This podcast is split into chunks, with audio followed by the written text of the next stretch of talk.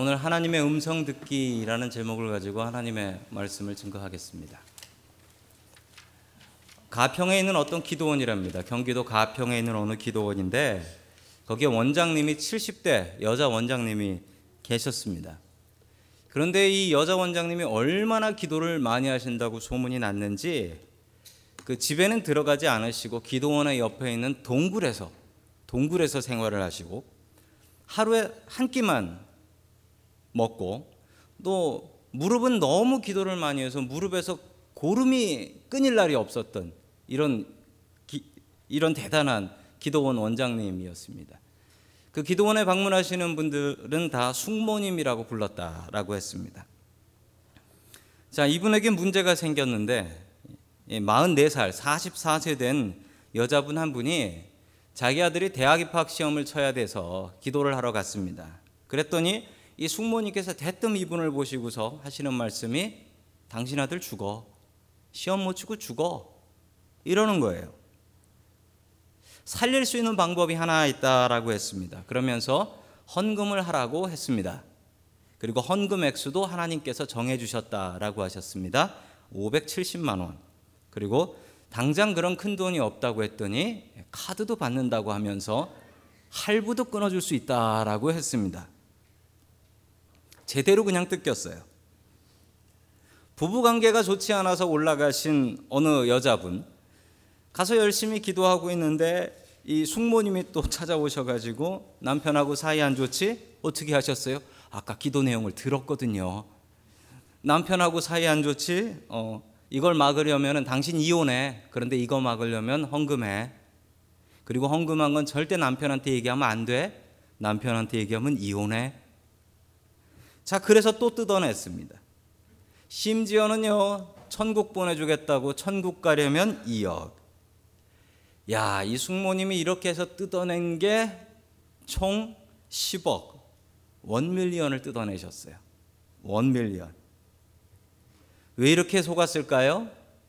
내가 하나님의 음성을 들었다라고 하니까 속는 거예요. 내가 하나님의 음성 들었다.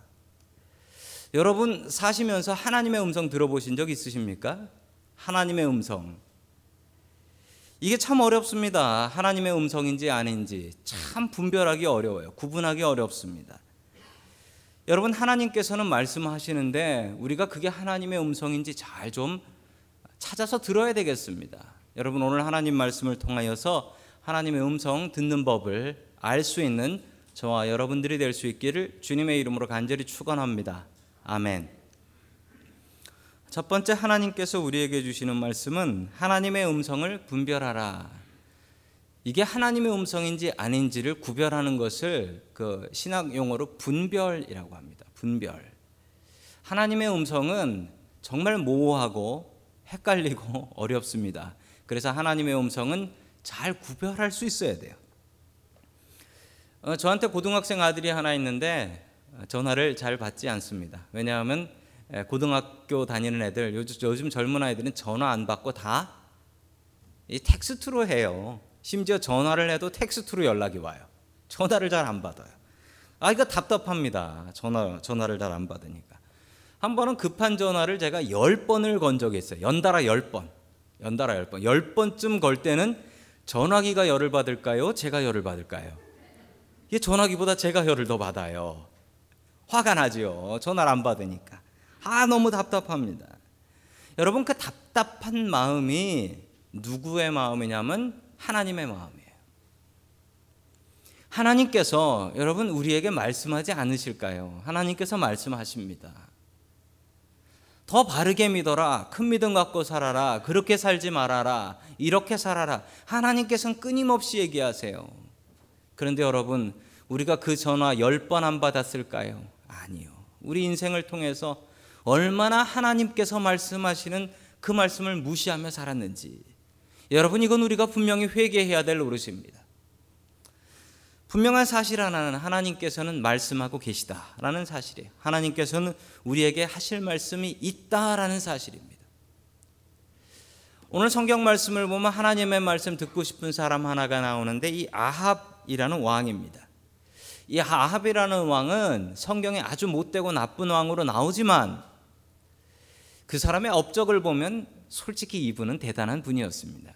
이 오므리 왕조에서 가장 대단한 왕이었고 그리고 이 사람 때에 그 솔로몬 왕 때 있었던 그 전체 영토를 회복했던 아주 그 대단한 왕이었습니다. 그러나 성경은 그가 우상 숭배했던 왕이라는 이유로 정말 쓸데없는 왕이다라고 평가를 하고 있지요. 여러분 우리의 인생도 아마 그렇게 평가가 날 것입니다. 믿음 없으면 쓸데없는 인생이라는 평가를 성경은 우리에게 내려 주실 것입니다.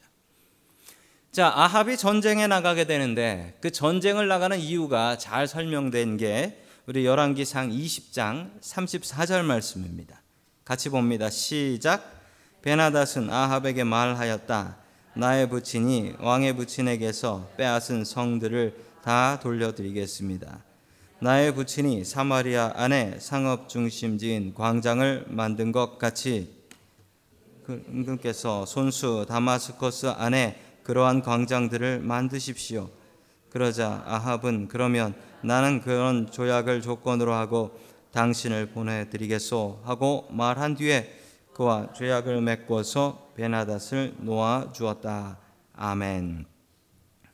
자, 이 무슨 얘기냐면 그 시리아 뒤에 보면 이제 아람이라는 나라하고 같이 나오는데 이 아람이라는 나라가 지금의 시리아랑 같다라고 생각하시면 됩니다. 그래서 영어 성경에는 아람이라고 안 나오고 시리아라고 나오고 있습니다. 자, 이 시리아 왕인 베나닷이 아합을 아합을 공격했습니다. 북이스라엘의 아합을 공격했는데 예, 베나닷이 졌어요. 하나님의 도우심으로 베나닷이 지고 아합이 이겨서 베나닷 그 왕을 생포했습니다. 잡았어요. 그러자 왕이 죽기가 싫죠. 죽기 싫으니까 왕이 어떻게 했냐면 어, 빼앗았던 성들을 다시 다 돌려드리겠습니다. 다 돌려 다 다시 돌려드리겠습니다. 자 그리고 상업 중심지 광장을 어, 직접 만들 수 있게 해드리겠습니다. 직접 만들게 만들게 이 무슨 얘기냐면 거기서 장사를 마음껏 할 수 있게 이 북이스라엘의 상품을 그 다마스커스의 수도에서 마음껏 팔 수 있는 광장을 만들 수 있게 해드리겠습니다. 이 대단한 조치죠. 자 그러자 아합이 이 얘기가 참 좋았는지 아이고 형제요 그러면서 이제 당신을 살려주고 풀어주겠습니다. 돌아가셔서 그렇게 하십시오. 우린 이제 형제 나라입니다. 그렇게 둘이 화해를 해버리고 돌아가 버립니다. 하나님께서 무척 화를 내셨어요. 내가 싸워서 이긴 건데 네가 저 원수를 내버려 내 돌려주냐? 저 생명을 네 생명으로 바꿀 거다. 너 분명히 죽는다. 하나님께서 말씀해 주셨습니다. 자, 그런데 그 일 이후에 이런 일이 있었습니다. 계속해서 봅니다. 우리 열왕기상 22장 1절의 말씀입니다. 시작. 시리아와 사이에 세 해 동안이나 전쟁이 없었다. 아멘. 왜 없었을까요? 평화 조약을 맺었으니까. 평화 조약을 맺었으니까. 그런데 문제는 평화 조약을 맺었는데 돌려주기로 한 성을 돌려주지 않는 거예요. 돌려주기로 한 성읍을 돌려주지 않자 이 아합이 화가 납니다. 근데 아합도 화가 났지만 더 화가 난 사람이 있습니다. 자, 계속해서 3절의 말씀 같이 봅니다. 시작. 이스라엘 왕은 자기 신하에게 길라 라못은 우리 땅인데도 우리가 그 땅을 시리아 왕의 손에 다시 찾아올 생각도 하고 있. 경들은 이것을 알고 있어. 아멘. 자, 누가 찾아오냐면 이 남유다의 왕이었던 여호사밧이라는 왕이 있었습니다. 이 남유다의 여호사밧 왕이 북이스라엘의 아합을 찾아왔습니다. 근데 이 둘이 무슨 사이냐면 서로 사돈 사이예요. 아들하고 딸을 서로 결혼시켰어요. 왜 결혼시켰을까요? 남북의 화합을 화해를 위해서. 참 대단한 사람들 아닙니까? 서로 못 죽여서 난리가 나가지고 전쟁을 하더니만 지금은 남북이 서로 화해한 시대입니다. 여러분 성경을 보면 지금 역사를 읽을 수가 있습니다. 우리 남한과 북한이 갈라져서 서로 서로 죽이네 사네 그러다가도 여러분 화해했던 적이 있죠? 뭐 화해해서 개성공단을 만드니 금강산 관광을 하니 뭐 이랬던 적이 있었습니다. 근데 성경에도 그런 일들이 있어요. 남북이 화해를 해서 이보다 좋았던 때가 없었습니다. 남북이 화해해서 서로 왕들이 오가며 만나고 또 사돈 맺고 이랬다라는 겁니다. 자, 그러면서 하는 얘기가 저 길르앗 라못을 다시 되찾아야 하지 않겠소라는 얘기입니다. 화면을 보시면 지도가 나옵니다. 자, 지도를 보시면 이 북이스라엘이라는 이스라엘이 보이시죠? 예, 이쪽에 있습니다. 남쪽이고요. 자, 북동쪽에 있는 나라가 아주 큰 나라입니다. 지도에 일부만 나와 있는데 아람이라는 나라인데 말씀드렸습니다. 시리아하고 같다라고 말씀드렸죠. 그런데 저 두 나라의 그 점선으로 된 보더 라인이 있어요. 그 경계선이 있는데 그 경계선에 요 길르앗 라못이라는 도시가 있습니다. 이 도시가 무척 중요한 도시예요. 왜 중요한 도시냐면 성경에 여섯 개의 도피성이 나옵니다. 도피성은 실수로 죄를 지은 사람이 보복으로 죽지 않게 하기 위해서 숨을 수 있는 도시인데 저건 레위인의 성입니다. 레위인이 땅을 못 가져요. 그런데 여섯 개의 도시만 땅을 가질 수는 아주 귀한 도시인데 저 도시가 보시는 바와 같이 시리아 바로 국경 옆에 있어서 시리아가 잡아 먹어버렸습니다. 잡아 먹어버렸어요. 자 그러자 여호사밭이 저거 전쟁에서 되찾아야 되는 거 아니요? 준다고 약속하고 안 주는데 이거 가만히 있을 거요? 나가서 전쟁하자는 겁니다. 자 계속해서 6절 봅니다. 시작. 그러자 이스라엘 왕은 예언자 400명 가량을 모아놓고 그들에게 물었다. 내가 길라 라못을 치러 올라가는 것이 좋겠소? 아니면 그만두는 것이 좋겠소? 그러자 예언자들이 대답하여 올라가십시오. 주님께서 그 성을 임금님의 손에 넘겨 주실 것입니다. 아멘.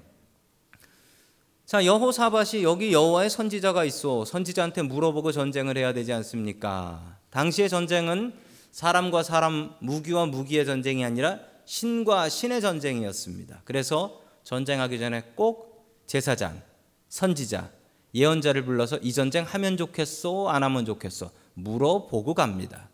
그런데 우스운 것은 둘 다 하라고 그래서 나와서 싸우는데 한 팀은 지고 가요. 그러니까 그게 가짜라는 거죠.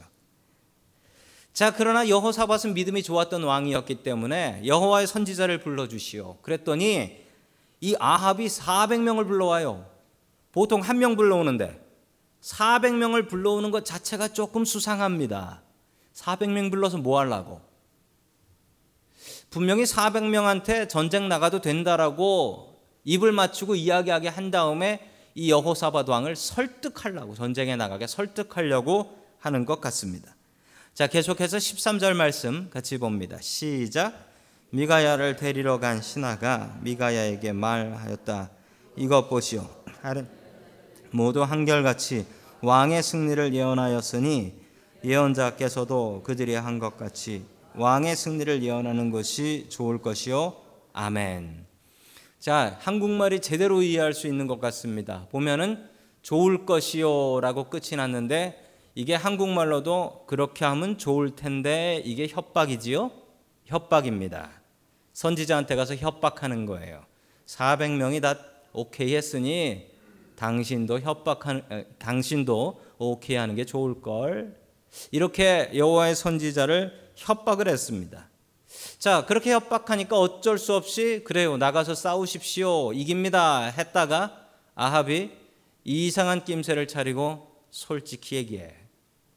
그러자 솔직하게 얘기합니다. 17절 말씀입니다. 시작. 미가야가 대답하였다. 내가 보니 온 이스라엘이 이산 저산에 흩어져 있습니다.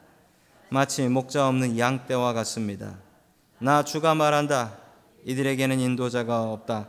제각기 집으로 평안히 돌아가게 하여라 하십니다. 아멘. 미가야가 미가야라는 참된 선지자는 하나님의 음성을 제대로 듣고 아합이 전장 나가면 죽는다 예언했습니다.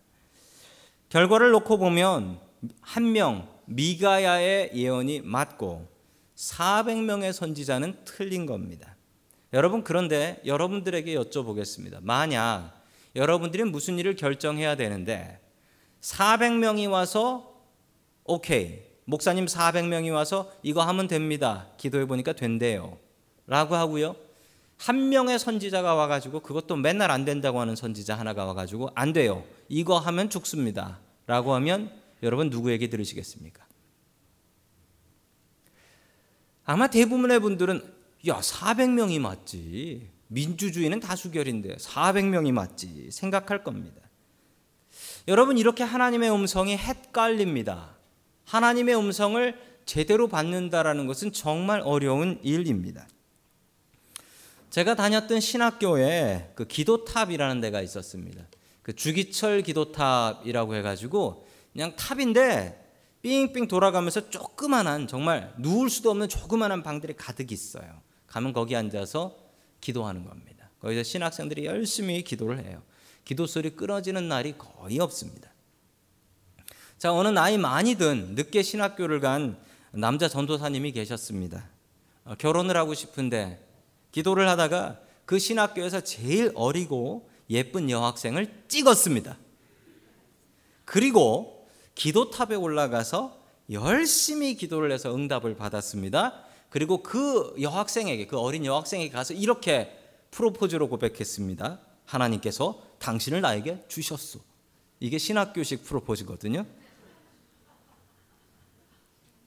그 어린 학생은 그 늙은 아저씨가 무서웠습니다. 그래서 기도탑에 가서 신학교니까 역시 신학교식으로 기도탑에 가서 또 열심히 기도를 했습니다. 그래서 이 여학생도 응답을 받았습니다. 그리고 그 늙은 전도사님에게 가서 얘기했습니다. 하나님께서 당신을 만나지 말래요. 누가 응답을 받은 겁니까? 누구의 말이 맞는 겁니까?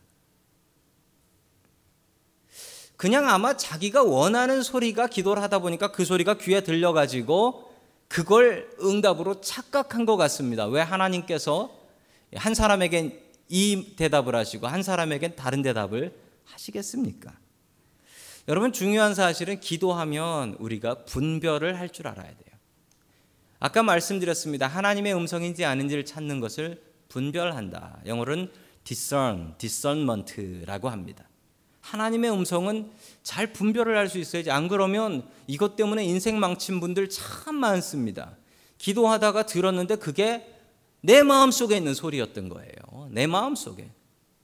기도하다 들었는데 옆 사람이 기도하는 소리를 듣고서 하나님의 응답인 줄 알았다라는 거예요. 성경에 나온 여러 가지 이야기들을 모아서 이 원칙들을 만든 것이 있습니다. 첫 번째 원칙, 성경을 보라. 여러분 기도하고 나서 하나님께서 나에게 이런 마음을 주셨다. 보통은 소리보다는 이런 마음이거든요. 내 마음에 이런 마음을 주셨다. 그러면 해야, 해야 될 일은 성경을 보는 일입니다. 왜냐고요? 성경과 다른 말씀을 하나님께서는 절대 주시지 않습니다. 하나님께서 말씀을 주시는 이유는 이 사람이 이 성경 말씀을 몰라 안 봐. 그래서 안 보니까 야 여기 있다. 그걸 들려주시는 거예요. 학생이 교과서에 있는 문제를 못 풀고 어디 있는지도 모르고 헤매고 있어요. 그럼 선생님이 야 이거 이렇게 하는 거다라고 알려줘요. 그거 어디에 나온 거예요? 텍스트북에 있는 거예요. 텍스트북하고 틀리게 선생님이 얘기를 해요. 그럼 선생님이 틀린 거죠. 하나님께서 말씀하시면 꼭 성경을 보면서 성경에 어디 나왔나를 찾을 수 있으면 좋지만 아니면 읽으세요. 읽으면 그게 맞는 건지 아닌지 마음을 주세요. 자, 두 번째, 오랫동안 기도하라.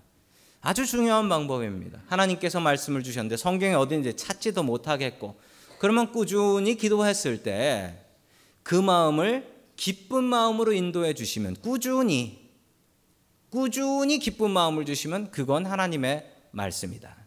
꾸준히, 오랫동안. 미운 사람이 있어요. 기도를 했는데 저 원수를 멸해라 뭐 이런 말씀을 주셨어요. 근데 속이 후련해. 아, 속이 후련해.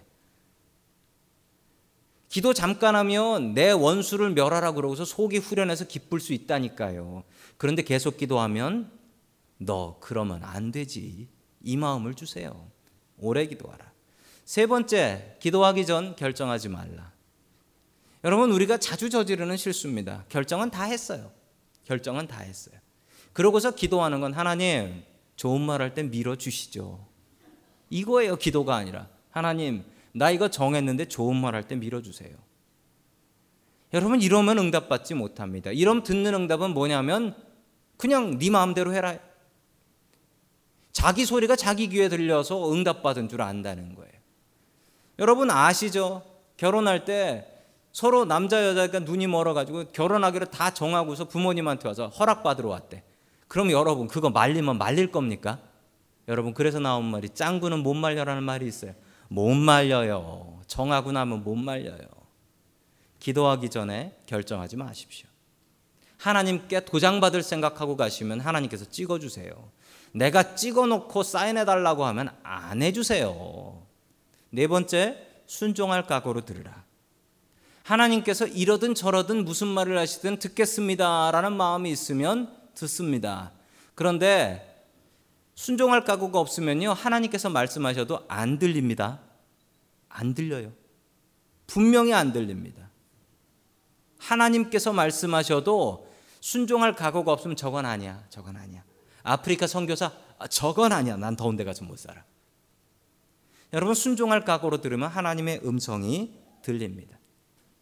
나를 계속 내 말을 무시하는 사람이 있어요. 아 요거 좀 해라. 생무시. 요거 좀 해라. 생무시. 여러분 그 사람한테 이거 좀 해라라고 다시 한번 이야기하고 싶으세요? 어차피 무시당할 건데 뭐하러 얘기해요? 여러분 우리가 하나님을 무시하면 하나님은 우리에게 이야기하지 않으십니다. 하나님께서 엘리 선지 엘리 제사장에게 말씀 안 하시고 사무엘에게 이야기하셨던 것처럼 여러분 기도는 꾸준한 훈련입니다. 어렵습니다. 그러나 분명히 계속 하다 보면 언젠가는 하나님의 음성을 들으실 수 있는 날이 옵니다. 그리고 이게 하나님의 음성이구나 알 수 있는 날이 옵니다. 자기 얘기만 듣고 싶었던 자기 결정대로 무조건 가고 싶었던 아합 어떻게 됐을까요? 하나님의 음성 듣기 싫었던 아합 어떻게 되었을까요? 죽었습니다.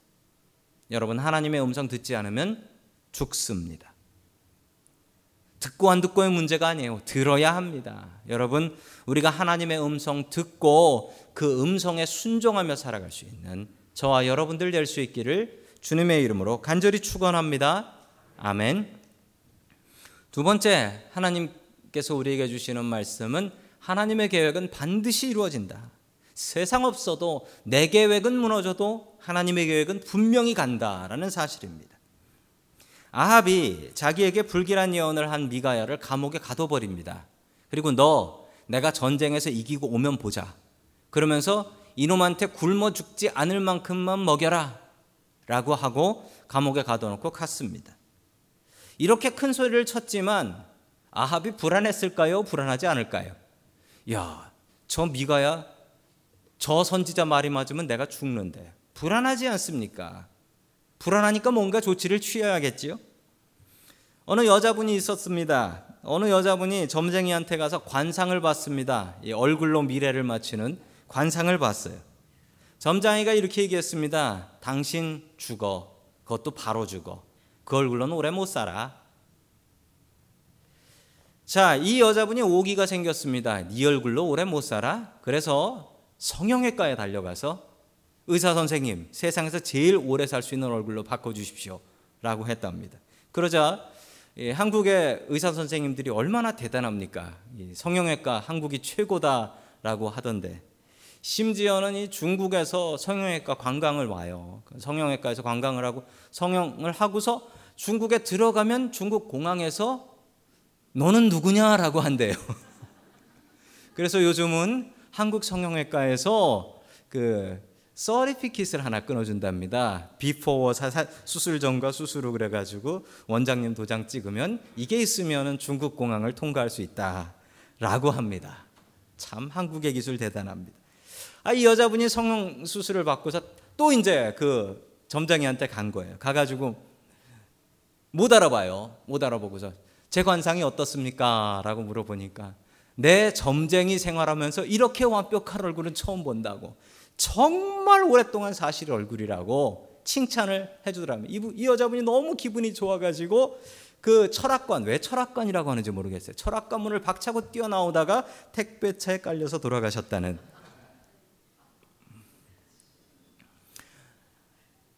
여러분, 사람의 운명 하나님께서 정하신 것입니다. 하나님께서 계획하신 것입니다. 자, 우리 열왕기상 22장 30절 말씀 같이 봅니다. 시작. 이스라엘 아합왕은 여호사밧에게 말하였다. 나는 변장을 하고 싸움. 이께서는 왕복을 그대로 입고 가십시오. 이스라엘 왕은 변장을 하고 싸움터로 들어갔다. 아멘. 자, 아합이 죽기 싫어서 꾀를 하나 내는데 어떤 꾀를 내냐면요. 이 당시의 사람들은 옷이 그 사람을 결정했습니다. 이 선지자의 옷을 입고 다니면 저 사람은 선지자인 거예요. 제사장의 옷을 입으면 제사장인 거예요. 성경에 옷을 벗어준다라는 표현이 있어요. 그게 옷을 벗어준다라는 건 지금으로 얘기하면 세탁소에 옷 맡겼다라고 생각하실 수 있는데 당시에 옷을 벗어준다라는 얘기는 자리를 넘겨줬다라는 얘기예요. 여러분 아합이 죽기 싫어서 무슨 일을 하냐면요. 자기는 일반 평상복을 입고 전쟁터에 나갑니다. 평상복. 평민이 입는 옷을 입고 나가고 그 여호사밧 그 아, 유다 왕한테는 자기 사돈이잖아요. 사돈한테는 이 왕의 옷을 입고 가라고 합니다. 참 대단한 사돈 아닙니까? 여러분 이런 사돈은 두지 마시기 바랍니다.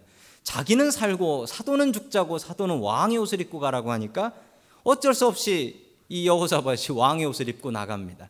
어떻게 됐을까요? 모든 시리아 군대가 다 여호사밧한테 달려듭니다. 저놈 잡아라 하면서. 자, 계속해서 32절 말씀 봅니다. 시작. 병거대 지휘관이 여호사밧을 보더니 저자가 이스라엘의 왕이다 하며 그와 싸우려고 달려들었다. 여호사밧이 기겁을 하여 소리치니 아멘. 자, 아합이 여호사밧한테만 왕의 옷을 입고 가라고 하니까 야 저놈이 이스라엘 왕이다 하고 쫓아오니까요. 여러분 여호사밧이 기겁을 해서 소리를 쳤는데 뭐라 소리쳤을까요? 나는 아합이 아니야. 나는 북이스라엘의 왕이 아니야. 라고 소리를 쳤습니다. 그러자 참 정이 많은 전쟁이에요. 그 말을 믿어주고 안 쫓아옵니다. 요즘 같으면 일단 죽여놓고 이놈이 맞나 확인할 텐데 아니야 라고 하니까 그래? 그러면서 가서 또 아합을 찾아서 갑니다. 참, 참, 당시의 전쟁을 보면 이해하지 못할 우스운 게 있습니다. 자, 그런데 무슨 일이 갑자기 벌어지냐면 34절 말씀입니다. 같이 읽습니다. 시작.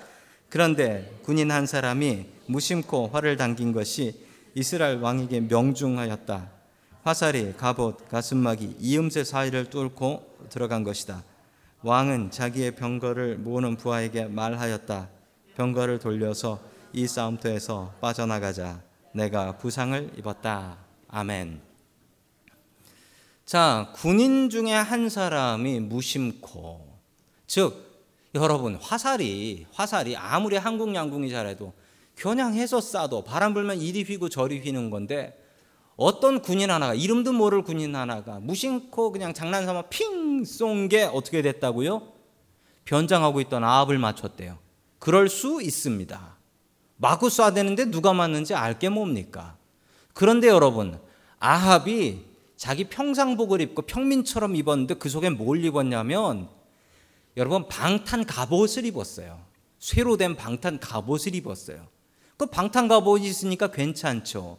그런데 여러분 이 화살이 어디 맞았냐면 방탄 갑옷에 이 사람이 움직이려면 그냥 한 장짜리 쇠로 만들 수 없는 거예요. 쇠 여러 장을 붙여서 꿰매서 만들어야 되는 거예요. 아시죠? 이순신 장군 갑옷. 안 그러면 못 움직여요. 못 움직여요. 여러분 그 사이에 맞을 수 있나요? 맞을 수도 있겠죠. 확률상. 그런데 그게 맞은 자리가 정확히 이음새 사이가 맞았는데 그 이음새 사이가 심장이었어요. 여러분 이건 양궁 선수가 쏴도 이렇게 못해요. 이건 진짜 10이에요. 10. 10점 만점. 여러분 이럴 이럴 확률이 얼마일까요? 제가 생각하기에 이렇게 될 확률은 0이라고 생각합니다. 그런데 하나님께서 하시면 100%입니다. 이건 이 병사가 쏜 게 아니라 하나님께서 저격하신 겁니다. 하나님께서 sniper가 되셔서 하나님께서 이 하나님의 명령 순종하지 않는 아합을 저격하신 겁니다. 여러분, 하나님께서 이 정확하심으로 저격을 하실 수도 있지만 하나님께서 이 정확하심으로 우리를 보호하실 수도 있습니다.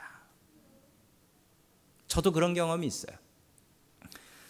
어, 대학교 때 일입니다. 대학교에 대학교 때 어떤 모임 하나가 대학교 앞에서 있었습니다. 그 모임 마치고 어, 집으로 돌아가는 길이었습니다. 버스 타고 집에 가려고 가는데 이 정거장 가기 전에 누가 공중전화에 그 당시 3분 통화를 할 수 있는 30원을 남겨놨어요. 버스 타러 뛰어갈까 하다가 30원이 아까워서 제가 친구에게 장난 전화를 걸었습니다.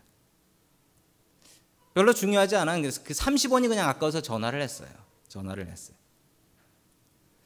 뚜뚜뚜뚜 소리가 나고 3분 뒤에 전화 끊었습니다. 그러고 내려왔는데 버스 정거장 앞에 학생들 책이 막 사방에 휘날려 있고 쓰러져 있고 피 흘리고 있고 119 구급대 도착해서 사람들 병원으로 나르고 있더라고요.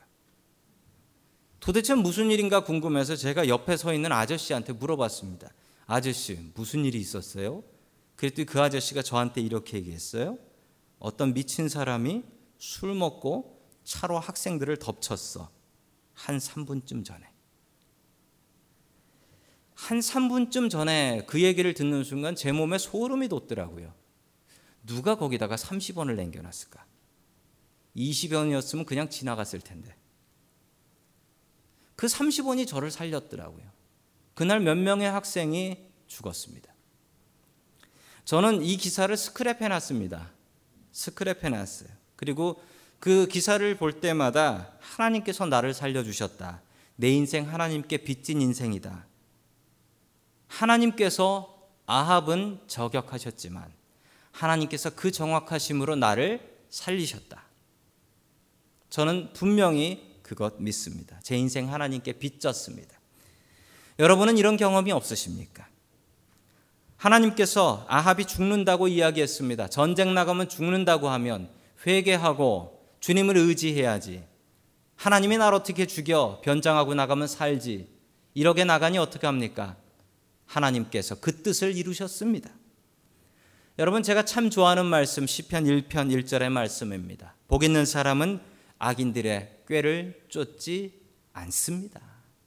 여러분 악인들의 꾀를 쫓지 마십시오. 항상 이루어지는 무조건 이루어지는 하나님의 계획, 하나님의 말씀에 순종하는 저와 여러분들 될 수 있기를 주님의 이름으로 간절히 축원합니다.